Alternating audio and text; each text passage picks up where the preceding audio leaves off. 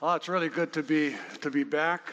As uh, Selmer mentioned, we do uh, spend most of our time in Abbotsford. And I got the call from Mel quite a while ago. He asked us, "Is there a chance that you'll be in Edmonton on the 18th of August?" And then he made it very clear that he wasn't covering my travel. And I said, Mel, if I get a $9 swoop flight, will you reconsider? And he didn't flinch. So I guess I'm here with great personal sacrifice and probably buying my own lunch. But before you have the slightest pang of sympathy, don't, uh, that's not all true. Uh, we were coming here anyway, and uh, I just stayed a little longer and just really glad to be here.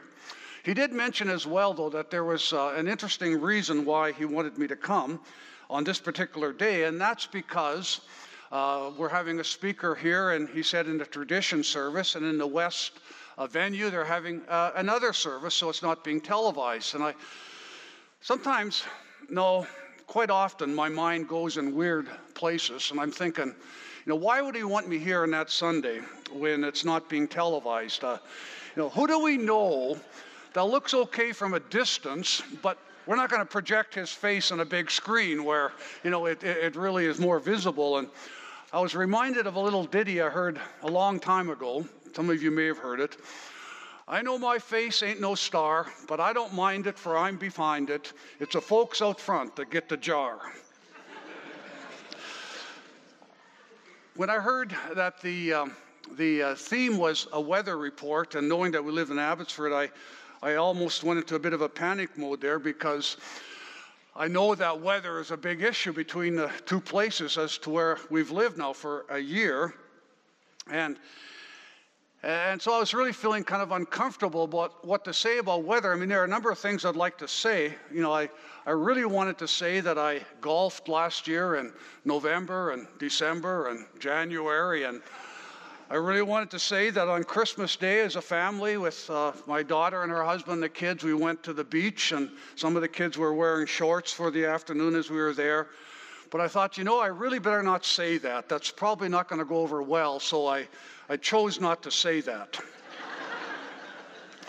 what I did decide was to only work on my message when it rained. Uh, I didn't get much done before I came to Edmonton but I finished it rather quickly when I, when I got here. Several months ago, uh, Sue and I were visiting a church, and I heard a message that, that really challenged me.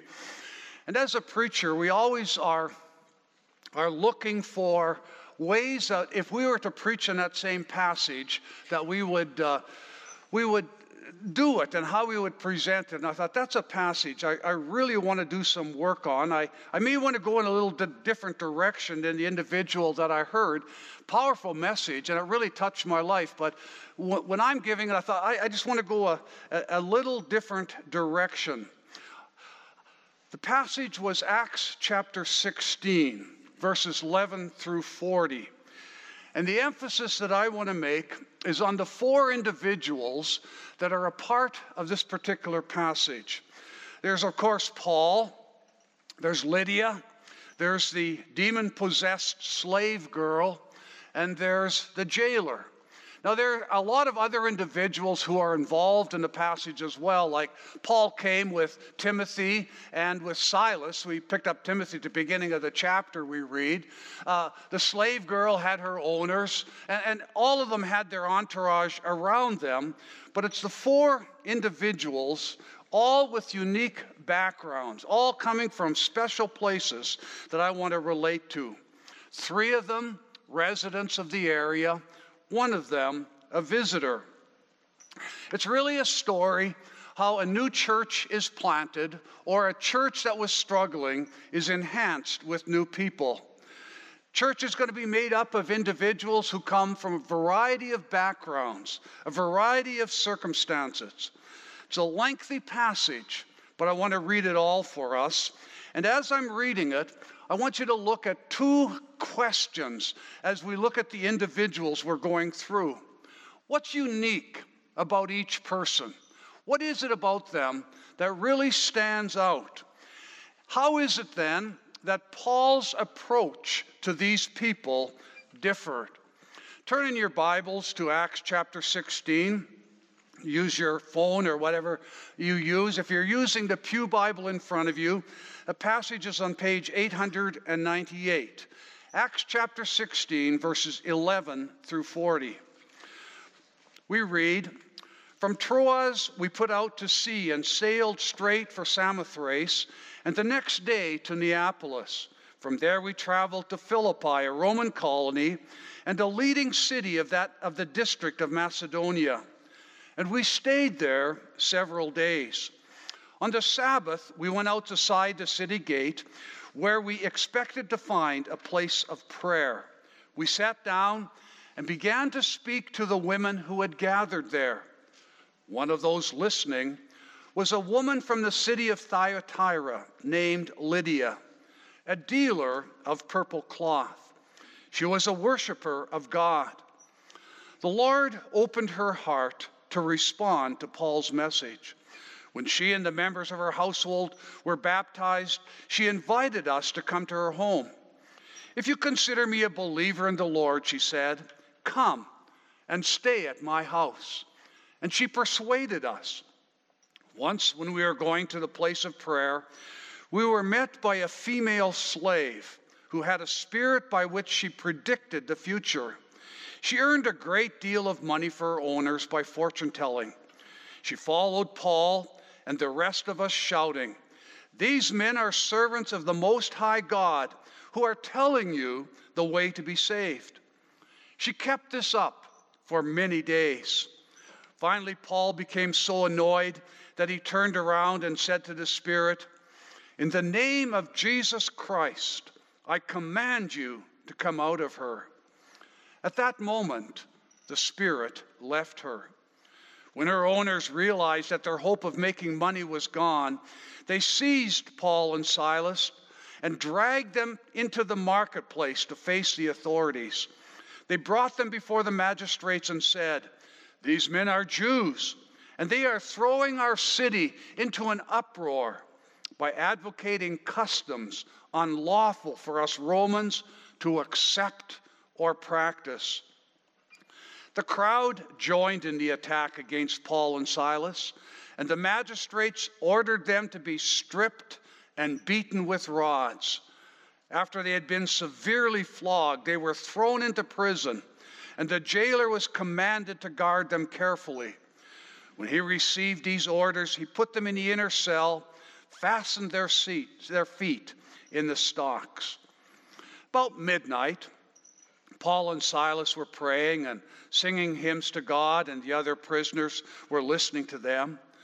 Suddenly, there was such a violent earthquake that the foundations of the prison were shaken. At once, all the prison doors flew open. Everyone's chains came loose.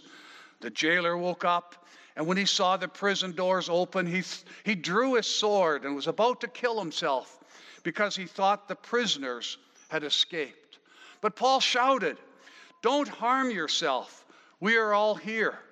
The jailer called for lights, rushed in, fell trembling before Paul and Silas. He brought them out and asked, Sirs, what must I do to be saved? They replied, Believe in the Lord Jesus, and you will be saved, you and your household. Then he spoke the word of the Lord to him and to all the others in the house. At that hour of the night, the jailer took them and washed their wounds. Then immediately he and all his household were baptized. The jailer brought them into his house, set a meal before them. He was filled with joy because he had come to believe in God. He and his whole household. When it was daylight, the magistrates sent their officers to the jailer with the order Release those men, the jailer told Paul. The magistrates have ordered that you and Silas be released. Now you can leave. Go in peace. But Paul said to the officers, They beat us publicly without a trial, even though we're Roman citizens, and threw us into prison. And now, do they want to get rid of us quietly? No. Let them come themselves and escort us out. The officers reported this to the magistrates, and when they heard that Paul and Silas were Roman citizens, they were alarmed. They came to appease them and escorted them from the prison, requesting them to leave the city. After Paul and Silas came out of the prison, they went to Lydia's house where they met with the brothers and sisters and encouraged them. Then they left. What a story! Four players, three residents, one visitors. Let's look at how the visitor impacted the residents of that city. We see Lydia, first of all. Here's what we know about her we know that Lydia was from Thyatira. We're not sure if that's where she lived uh, most of her life now, or whether that's the area that she was from, and now she lived in Philadelphia, and, and, and now she lived where she was. We're told that she was a seller of purple. You know, in coming from an area, somebody asks me where I'm from. I might say, if I detect in their question they're looking for my roots, I might say Wetaskiwin or I was born in Killam, I might say. Uh, but that's not where I live now. I live now in Abbotsford. And I think that's where Lydia was now saying. She was a resident of Philippi, but had come from Thyatira. We also know that she was a businesswoman, a very successful one a seller of purple relating to royalty. Thyatira was uh, where she was from originally, was known for its purple dyes. Uh, Lydia had obviously done very well as a seller of purple. She may have sold dyed linen cloths as well, but it was the dye itself that had made her successful.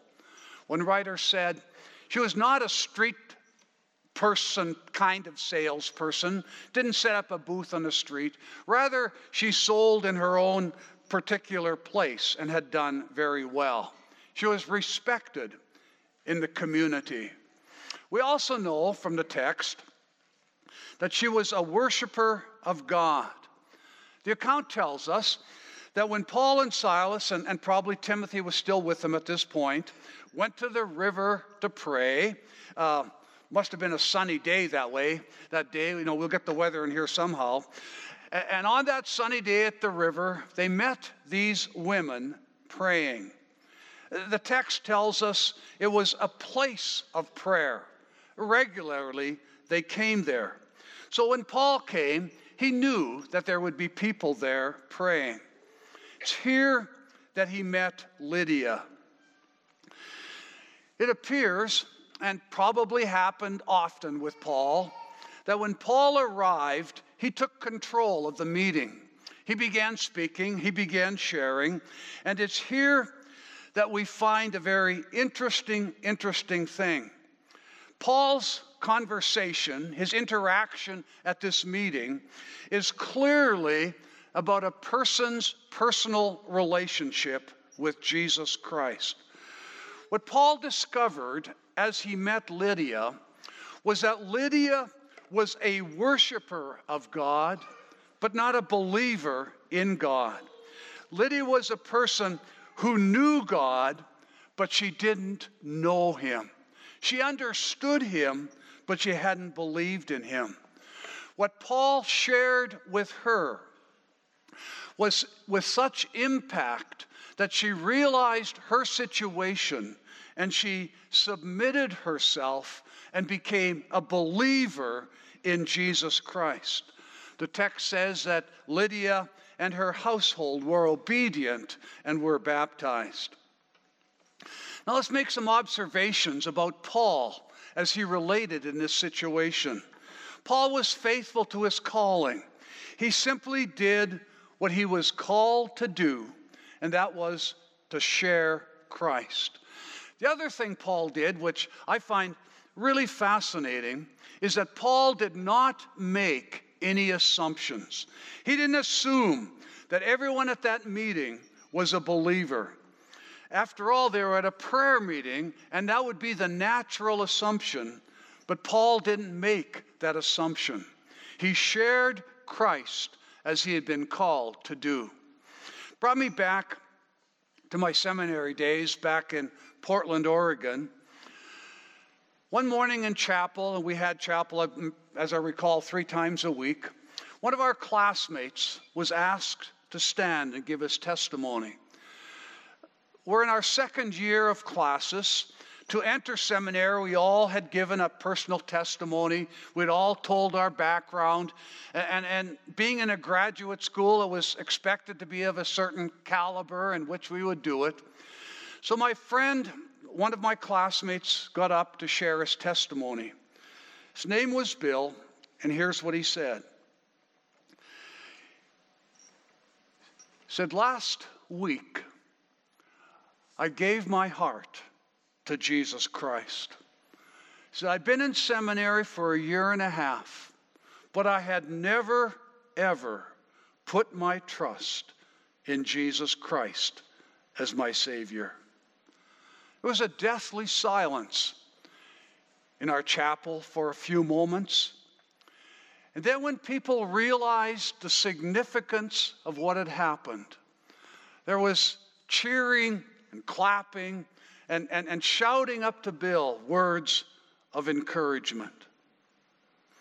I'd been in a preaching class where Bill had shared, where Bill had preached. We all knew what he had said, but he discovered he had never believed. Could it be?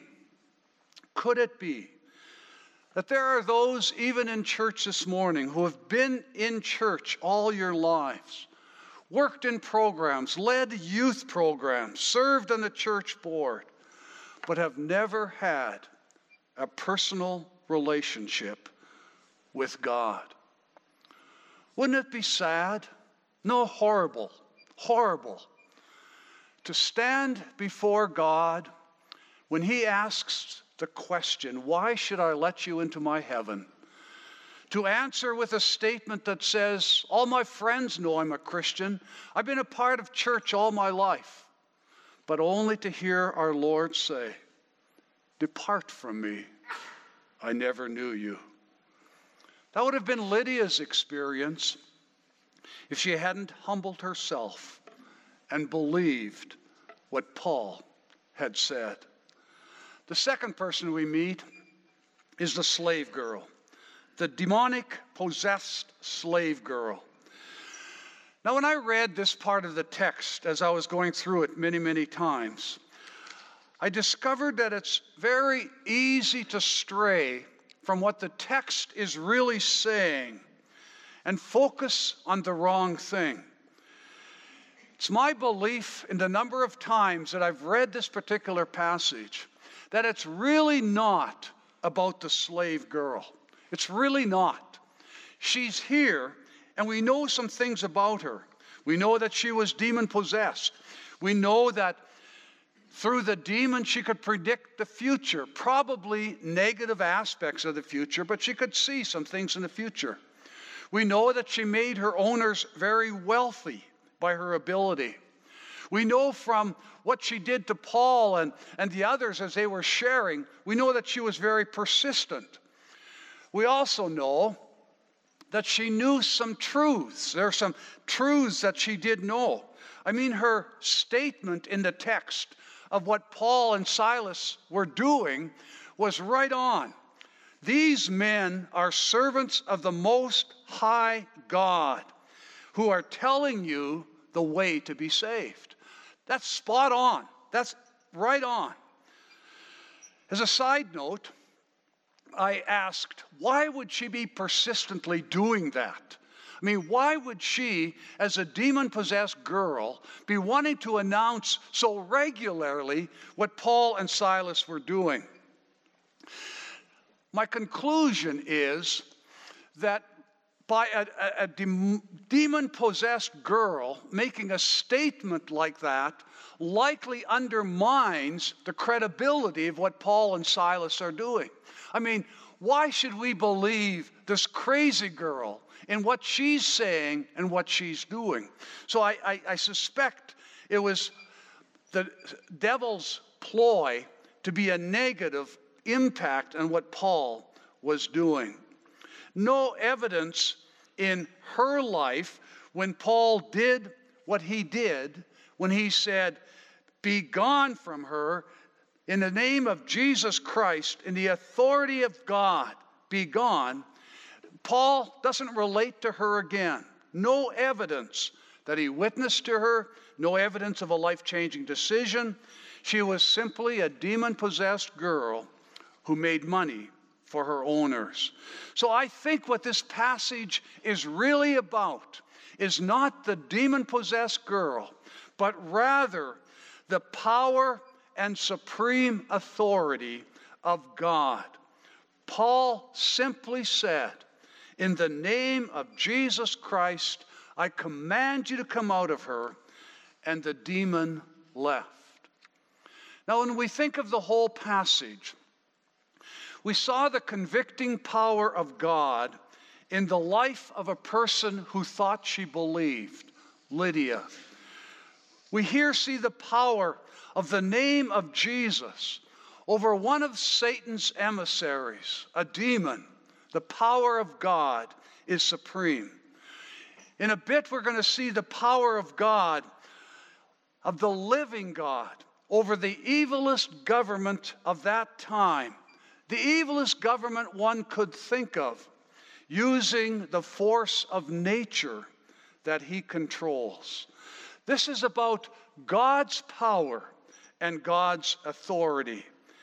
Paul was in the midst of proclaiming the message of Jesus Christ. And this demonstrates in the most powerful way that God is in control and he will prevail. Now, the men, the owners of the slave girl, were so angry, the text tells us, that they seized Paul and Silas, brought them before the magistrates of the court, accusing them of throwing the city into an uproar by teaching things contrary to what the Romans were supposed to believe, what the Romans saw as lawful. Now, here's a question Why didn't they do this before the slave girls lost her powers. Paul and Silas had been there many days, and they did nothing. But the moment they lost something, now things are different. Isn't it interesting how differently we act? How differently we act when our little world has been affected. Life can go on as it has been, but when it affects me, then I get involved. Even the crowd, who undoubtedly liked being told the future, joined in, and so did the magistrates. But I also had another question that was perplexing me in this passage. Uh, we've read the text, so we know what's coming. We know about the imprisonment. We know about the stocks that they're going to be in. We know about the singing. We know about the earthquake. We know about the resultant conversion of the jailer. So, my question relates to at the end of the story, when the officers of the court come and tell Paul that he can go now, Paul states that very powerful statement at the end of the story they beat us publicly without trial, even though we're Roman citizens. They threw us into prison, and now they want to get rid of us quietly. No, let them come themselves and escort us out. Why did Paul wait till the end of the story to tell them who he was? Why did he not say it back at the trial? back at the trial, it would have made a difference on them being flogged, on their imprisonment, and all of the things that happened to them. Why did he wait until the very end? We're not told, but here's what I think. This passage, as I've said, is really about the sovereignty and the power of God and what He's doing. God knows what He's doing. God knows that He wanted Paul to experience jail time for the purpose of reaching the jailer and his family and beyond. And I really believe that Paul was shielded from being able to remember that statement when he was before the magistrates because God had a greater and more significant person for him to reach, and that was the jailer. He waited until the end. And that introduces us to the third person, the jailer. What do I know about him? Well, we know that he was quite an individual. We know that he was legalistic and loyal to the end. We know that if you gave him a job to do, he would do it and he would take it to the next level. So when the jailer got the men, they'd already been flogged and beaten with a rod, so they were in a weakened state. The magistrate had ordered that, ordered that they'd be stripped and beaten. Jailer gets them, puts their feet in stocks, binds them, puts them in the inner cell. The jailer saying to himself, These men are not getting away on my watch. Robertson, a commentator, describes the Roman prison this way The Roman public prison had a vestibule, an outer prison, and behind this in the inner is the inner prison, a veritable dungeon, no light, no air, save what could go what could come through the door. Robertson goes on to say that their feet would be shackled in a wooden frame in such a way that they would be stretched far apart. No light, no air, no comfort. So here's the question How is it that Paul and Silas are so relaxed and so at peace in the midst of this most horrible, terrible prison situation? How is it that they can lift their inner spirits to pray and to sing hymns in such a way that the other prisoners are drawn in? Let me offer an explanation. Little church we go to, one of the speakers used this, and I think he got it from somewhere else too, and I don't know where. But he said, Imagine that we picture life as two stories an upper story and a lower story. On the upper story is God. Now we know God is everywhere, but in the illustration, picture him in the upper story. We live on the bottom story. We live on the bottom level. God knows the beginning from the end. He knows the circumstances that we face, and He knows the end result. He knows the why, and He knows the what that He desires as the end result. On our level, on our story, we only see what He allows us to see. Now, the scripture is very, very clear that He allows us to see everything we need to live a life honoring Him, to live a life in perfect surrender to Him. We see everything we need, not everything we want, but everything we need. He then tells us to believe Him for the rest. On the upper story, He's got it in control.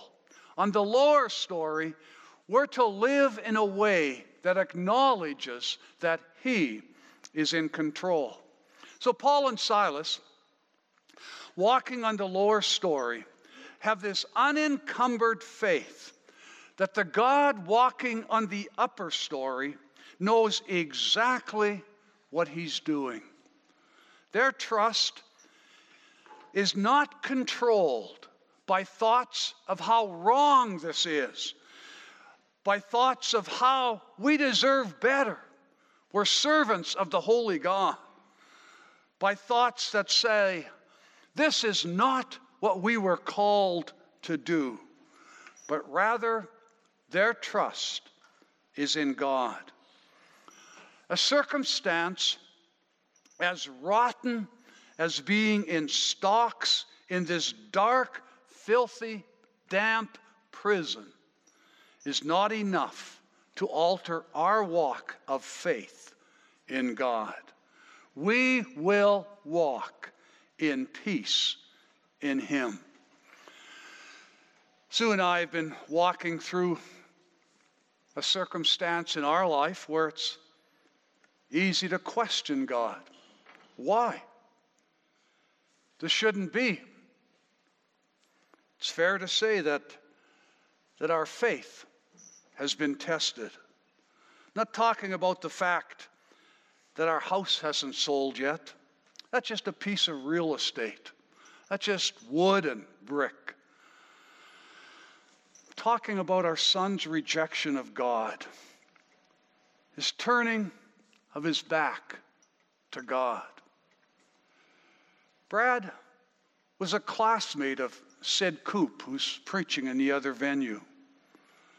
He was a youth pastor for a period of time, Bible school graduate. Can we trust God's promises or can't we? We're walking on the lower story, He's on the top. And we have decided that we can and we will. I do admit that we wish sometimes there's a few more stairways of information coming down so we knew a little bit more of what's going to happen. But our trust is in God. God is in charge. Now, the text tells us that about midnight there was a violent earthquake that shook the prison to its very foundations. The doors opened, the chains fell off, the stocks were free from their feet. What a miracle, an absolute miracle. But you know, there's another miracle that I've never heard talked about. And that's the miracle that not one rock, not one brick, not one beam in such a violent storm fell on any of the prisoners or on the prison guard. It is God ordained selective destruction. God is truly in charge. So, as a result, the jailer is in total disarray, going from wanting to commit suicide, put his sword in his chest, to asking, Sirs, what must I do to be saved? Paul gave him a simple answer believe on the Lord Jesus Christ. And then the text says, Paul spoke the word of the Lord to him. Paul spoke the word of the Lord to him. And then the jailer said, Come to my house for a meal. And he was baptized. Can you imagine phoning your wife in the middle of the night, getting out your cell phone and telling her, bringing somebody home for a meal right now. Can you, can you have something ready? Oh, really? She says. Who? Well, you see, it's, a, it's, it's kind of a long story, but, but simply it's that these guys were in my jail. I had them locked up in stocks in the inner cell. We, we had an earthquake, they became free, and, and now I believe in their God, and, and I'm bringing them home. And oh, yeah, make sure that the water trough is full too, because we're going to have a baptism, and, and we're all going to get right with God. Wow. The life changing power of God. You see, the story of Lydia, the story of the demon possessed girl, the story of the jailer are not to point to their lives, but to point to the lives of the sovereign, all powerful God who is not hindered in any way by circumstances or situations. He is in charge. So, as a couple of takeaways, let me first of all say never forget that God is sovereign. God is sovereign. Let me tell you what I know about you. I don't know all of you, but I know this about you. I know that right now you are walking through a circumstance. It's a circumstance where you have the choice to trust God or to not trust God. It's a circumstance where it maybe takes all the faith, all the all, all the, the strength that you can muster to trust. And you're tempted to ask in the midst of the circumstance, is this really worth it? It all points to the fact that God is sovereign and He is in charge, and we can trust Him. Upper story, lower story. We know what we need to know. He does what He needs to do. And then the second thing that really ties to this is that life is full of interesting choices. Go back to that first prayer meeting with Paul. Had that been me at the prayer meeting, I would have made the assumption these people are believers. I'm going to teach them about a deeper walk with God. Paul didn't assume that. He didn't assume that just because it was a prayer meeting, that all were believers in God. Lydia was deeply grateful for that decision by Paul. He just shared the gospel, and the Lord took care of the rest. Maybe that you have a choice that you need to make this morning. You might be here this morning as a Lydia, as a Lydia. Might be that everyone believes you are a believer, but in your heart, you know differently. You have to decide. As my friend Bill told me later that he had to decide does pride win or does surrender win? Lydia knew she wasn't a believer when Paul shared that message. Let me conclude by saying it might be that in the circumstance that you are walking through, you're having trouble accepting what God is doing or allowing to happen. You're in jail. You're angry. You're discontent. Are you willing to surrender whatever that issue is to the sovereign Lord and walk in complete confidence with Him? Or it may be that you're here this morning having never responded to what Paul told the jailer believe on the Lord Jesus Christ, and you will be saved. It may be that you've never had the opportunity, or it may be that you've put it off. Doesn't matter. John wrote later that we have the Word of God so that we might know that we have eternal life. And so, by believing, we can answer the question to the Lord when He asks, Why should I let you into my heaven? with the statement, I have believed in your Son, the Lord Jesus. That's a decision that you need to make, or one of those decisions. Why not talk to someone after the service, maybe Pastor Rick or Pastor Mel or Dave, or if you wish, talk to me. Seal your decision with a conversation with someone that can help you. The decision belongs to you. Let's pray together. Father, thank you for these moments we could spend around your word. Thank you, Lord, for the example of Paul. Thank you for the work that you did in the lives of Lydia, the jailer, and really in the life of the slave girl and being freed from the power of the, the demon. Don't know if she trusted you. But thank you, Lord, that your power is still the same today. And Lord, may it be that if in our hearts we are struggling with the decision to follow you, grant the courage to obey, to respond in obedience and we will praise you forever. For we pray it in Jesus' name. Amen.